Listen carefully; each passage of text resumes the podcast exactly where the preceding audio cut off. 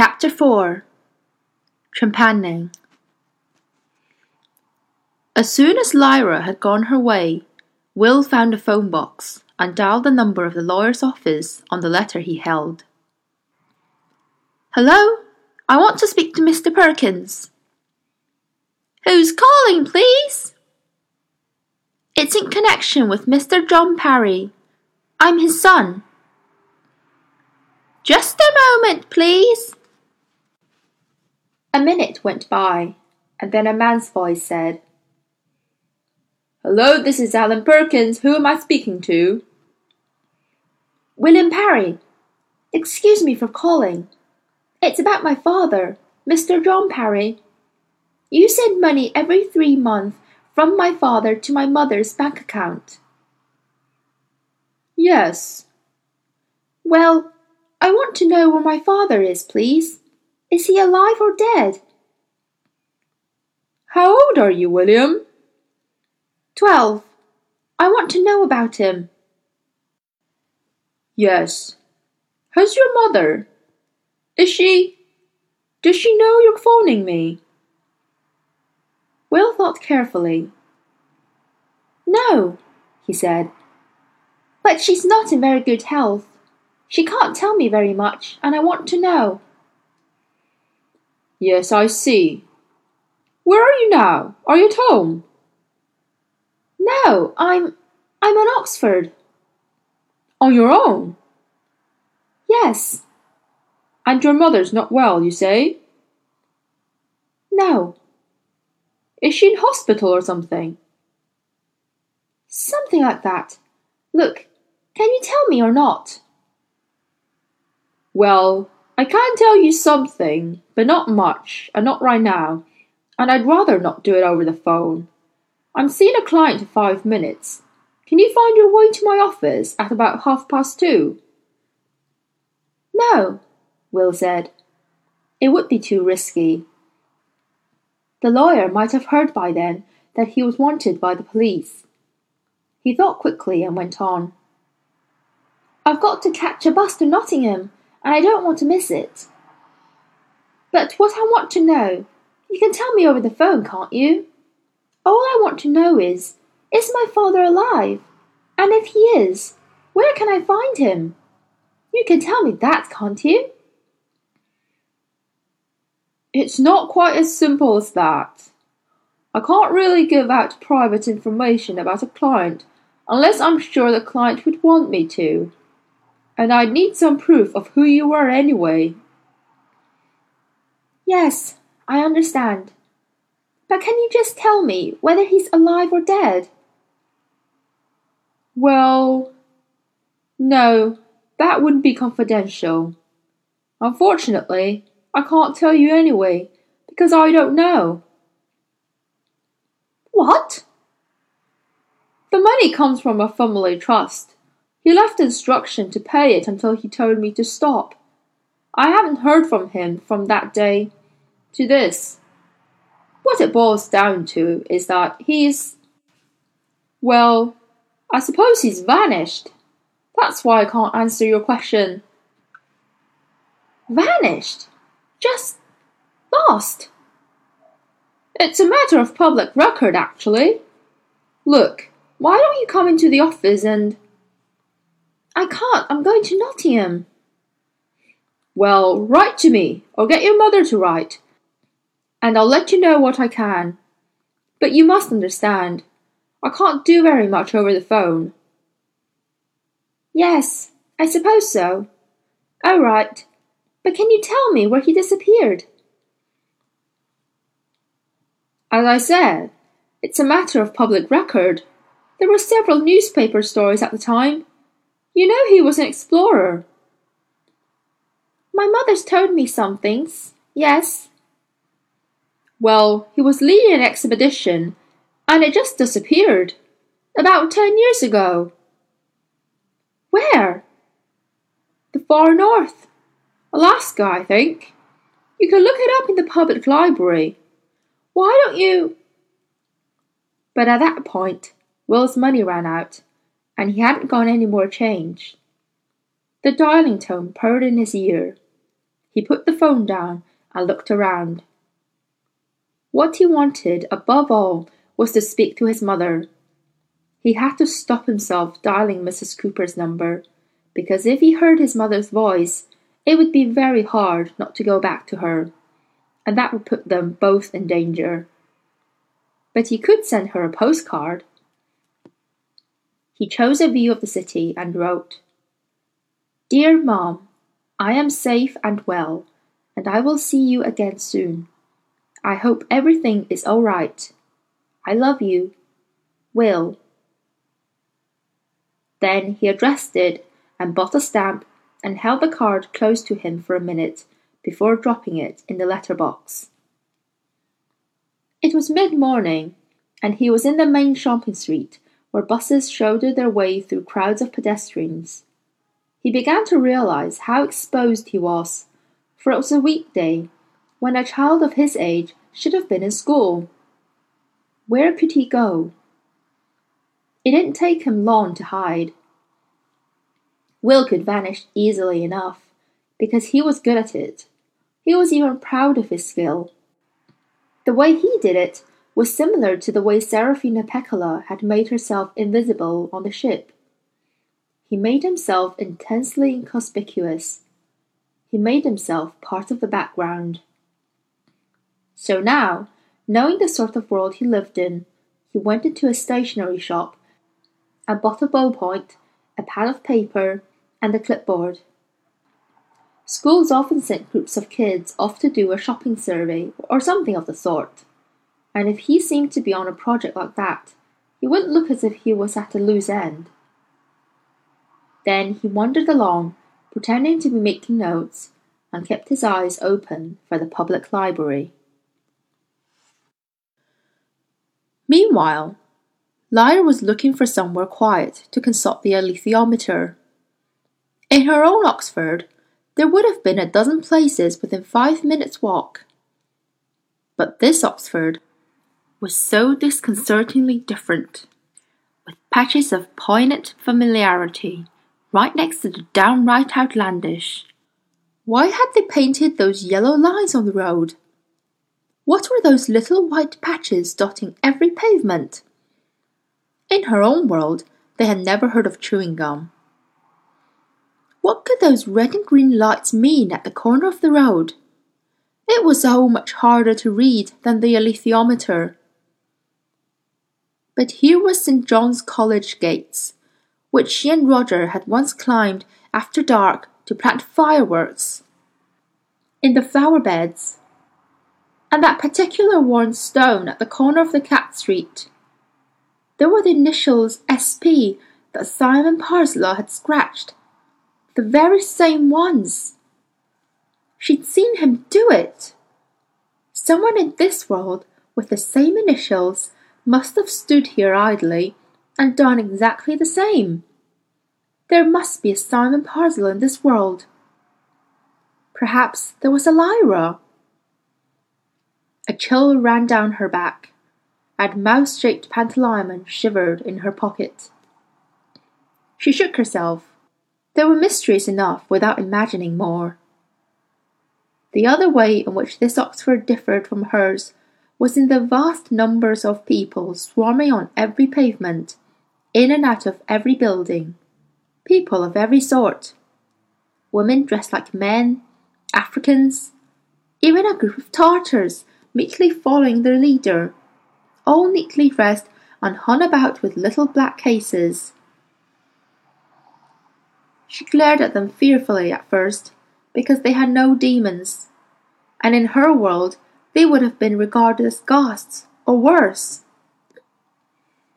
But this was the strangest thing. They all looked fully alive.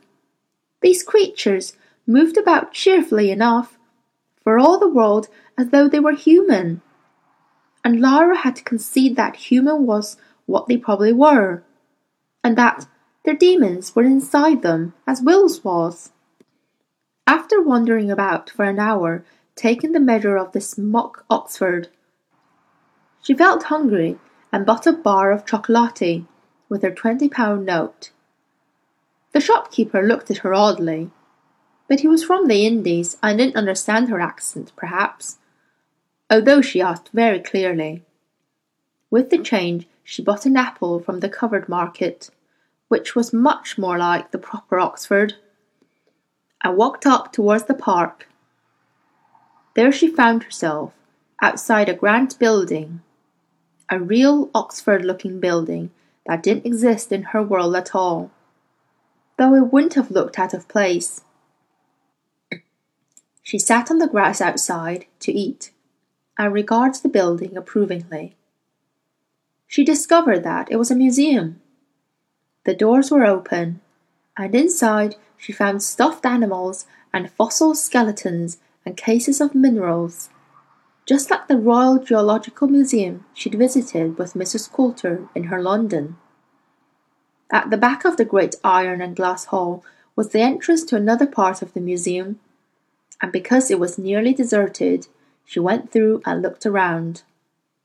The alethiometer was still the most urgent thing on her mind. And in this second chamber, she found herself surrounded by things she knew well. There were showcases filled with Arctic clothing, just like her own furs, with sledges and walrus ivory carvings and seal hunting harpoons, with a thousand and one jumbled trophies and relics and objects of magic, and tools and weapons. And not only from the Arctic, as she saw, but from every part of this world. Well, how strange! Those caribou skin furs were exactly the same as hers, but they tied the traces on that sledge completely wrong. But here was a photogram showing some Samoyed hunters the very doubles of the ones who'd caught Lyra and sold her to Bolvangar. Look! They were the same men. And even that rope had frayed and been reknotted in the precisely the same spot. And she knew it intimately, having been tied up in that very sledge for several agonizing hours. What were these mysteries? Was there only one world after all? which spent its time dreaming of others. And then she came across something that made her think of the alethiometer again. In an old glass case with a black painted wooden frame, there were a number of human skulls, and some of them had holes in them. Some at the front, some on the side, some on the top. The one in the center had two, this process, it said in spidery writing on a card, was called trepanning. The card also said that all the holes had been made during the owner's lifetimes, because the bone had healed and grown smooth around the edge. One, however, hadn't. The hole had been made by a bronze arrowhead which was still in it, and its edges were sharp and broken, so you could tell it was different. This was just what the Northern Tartars did, and what Stanislaus Grumman had done to himself, according to the Georgian scholars who know him. Lyra looked around quickly, saw no one nearby, and took out the alethiometer. She focused her mind on the central skull and asked, What sort of person did this skull belong to? And why did he have those holes made in it?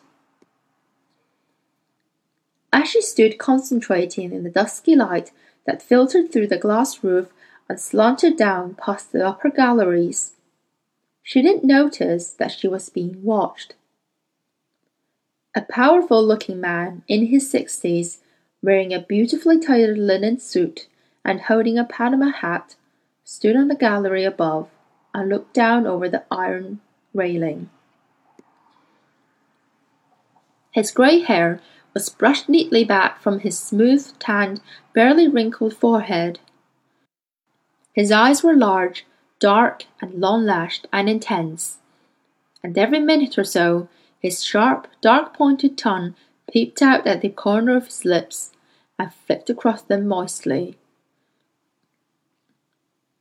The snowy handkerchief in his breast pocket was scented with some heavy cologne like those hothouse plants so rich he can smell the decay at their roots. He had been watching Lyra for some minutes. He had moved along the gallery above as she moved about below. And when she stood still by the case of skulls, he watched her closely, taking in all of her her rough, untidy hair, the bruise on her cheek, the new clothes, her bare neck arched over the alethiometer, her bare legs. He shook out the breast pocket handkerchief and mopped his forehead, and then made for the stairs. Lyra, absorbed, was learning strange things. These skulls were unimaginably old. The cards in the case said simply Bronze Age, but the alethiometer, which never lied, said the man whose skull it was had lived 33,254 years before the present day, and that he had been a sorcerer, and that the hole had been made to let the gods into his head. And then the alethiometer, in the casual way it sometimes had of answering a question Lyra hadn't asked, added that there were a good deal more dust around the trepanned skulls than around the ones with the arrowhead. What in the world could that mean? Lyra came out of the focused calm. She shared with the alethiometer and drifted back to the present moment, to find herself no longer alone. Gazing into the next case was an elderly man in a pale suit who smelled sweetly. He reminded her of someone, but she couldn't think who. He became aware of her staring at him and looked up with a smile. You're looking at the trepanned skulls, he said. What strange things people do to themselves. Hmm, she said expressionlessly. Do you know people still do that? Yes, she said. Hippies, you know, people like that. Actually, you're far too young to remember hippies. They say it's more effective than taking drugs. Lyra had put the alethiometer in her rucksack and was wondering how she could get away. She still hadn't asked the main question. And now this old man was having a conversation with her. He seemed nice enough, and he certainly smelled nice. He was closer now. His hand brushed hers as he leaned across the case. Makes you wonder, doesn't it?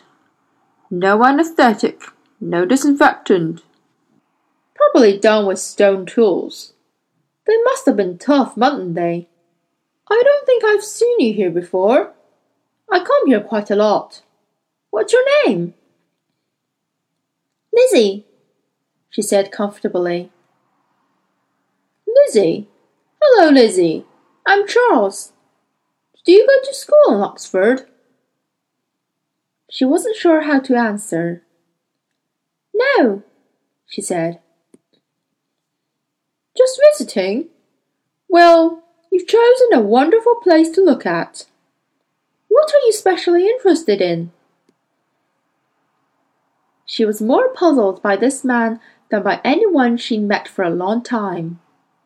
On the one hand, he was kind and friendly, and very clean and smartly dressed. But on the other hand, Pantalaimon, inside her pocket, was plucking at her attention and begging her to be careful.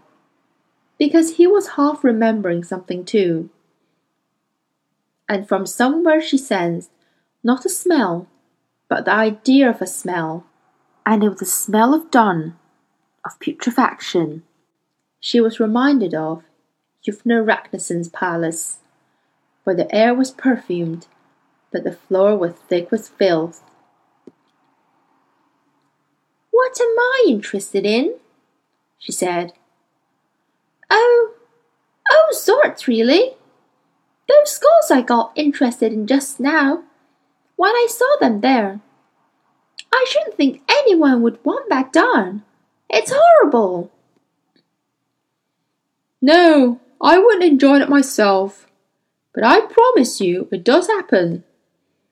I can take you to meet someone who's done it, he said, looking so friendly and helpful that she was very nearly tempted. But then out came that little dark tongue point, as quick as a snake's, flick moistrin, and she shook her head. I got to go, she said. Thank you for offering, but I better not. Anyway, I got to go now because I'm meeting someone. My friend, she added, who I'm staying with. Yes, of course, he said kindly. Well, it was nice talking to you. Bye bye, Lizzie. Bye, she said. Oh, just in case, here's my name and address, he said, handing her a little slip of card. Just in case you want to know more about things like this. Thank you, she said blandly, and put it in the pocket on the back of her rucksack before leaving. She felt he was watching her all the way out. Once she was outside the museum, she turned into the park, which she knew as a field for cricket and other sports, and found a quiet spot under some trees and tried the alethiometer again. This time, she asked where she could find a scholar who knew about dust. The answer she got was simple it directed her to a certain room in the tall square building behind her. In fact, the answer was so straightforward and came so abruptly that Lyra was sure the alethiometer had more to say. She was beginning to sense now that it had moods, like a person, and to know when it wanted to tell her more. And it did now. What it said was, you must concern yourself with the boy. Your task is to help him find his father. Put your mind to that. She blinked. She was genuinely startled. Will had appeared out of nowhere in order to help her. Surely that was obvious. The idea that she had come all this way in order to help him took her breath away. But the alethiometer still hadn't finished. The needle twitched again, and she read, Do not lie to the scholar. She folded the velvet around the alethiometer and thrust it into the rucksack out of sight. Then she stood and looked around for the building where her scholar would be found, and set off towards it, feeling awkward and defiant.